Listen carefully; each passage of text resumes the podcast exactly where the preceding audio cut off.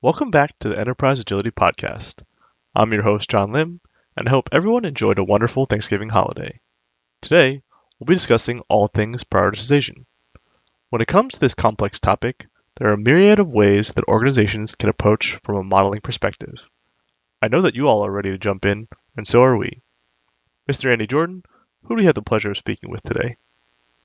I am delighted to be joined once more with Irene Vieth. This time, we're going to be talking about ranking and scoring, that whole prioritization process. In organizations, over the history of time, I'm sure it was the same in the, the times of the ancient Egyptians. It's about prioritizing the right work because there's too much work to do and not enough time to do it.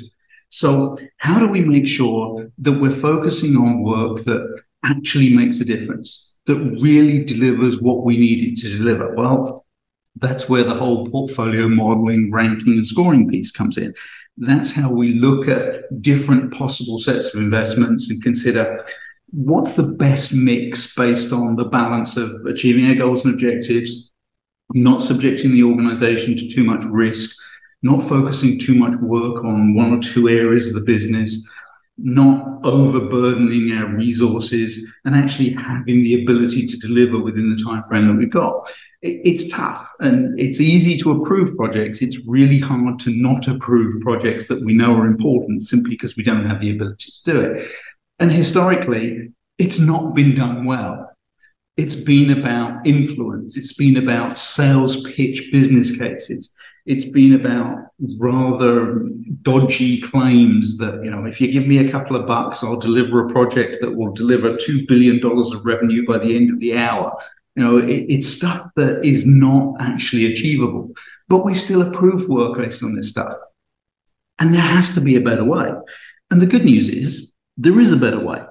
Um, there's a lot of different prioritization models out there to help organizations to consider how they should prioritize work and how they should choose one investment over another. But of course, the problem with that is that when you've got a lot of different models, you've got the potential to choose the wrong one or the wrong combination of models, and you're not actually any further forward. You just feel more comfortable because you're using a model that someone said would work, but it doesn't necessarily work for you. So that's where the right strategic portfolio management SPM solution comes in. And I know, Irene, to bring you in here, ServiceNow SPM has a lot of different modeling capabilities. You've got this ability within the application to model and compare different potential portfolio mixes. Um, do you want to tell us a little bit more about that?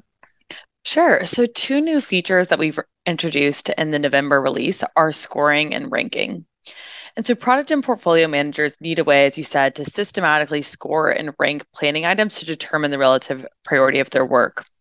But they also need to be able to show the factors that were evaluated to determine those rankings in order to achieve consensus across stakeholders.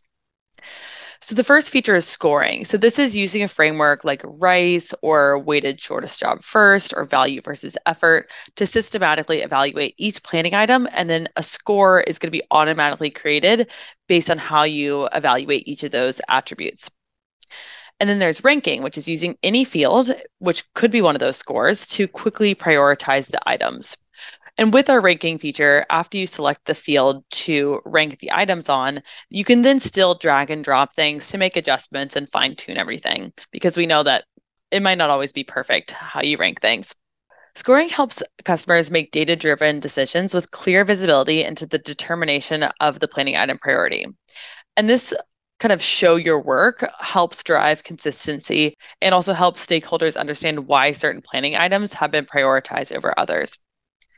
We also know that scoring choosing a scoring framework is not really a one size fits all process. And so we have the ability for our organizations to create custom frameworks to use whatever is going to be best for them. And then it's also maybe different across different departments within the same organization. So different departments can use different frameworks for each of their portfolios.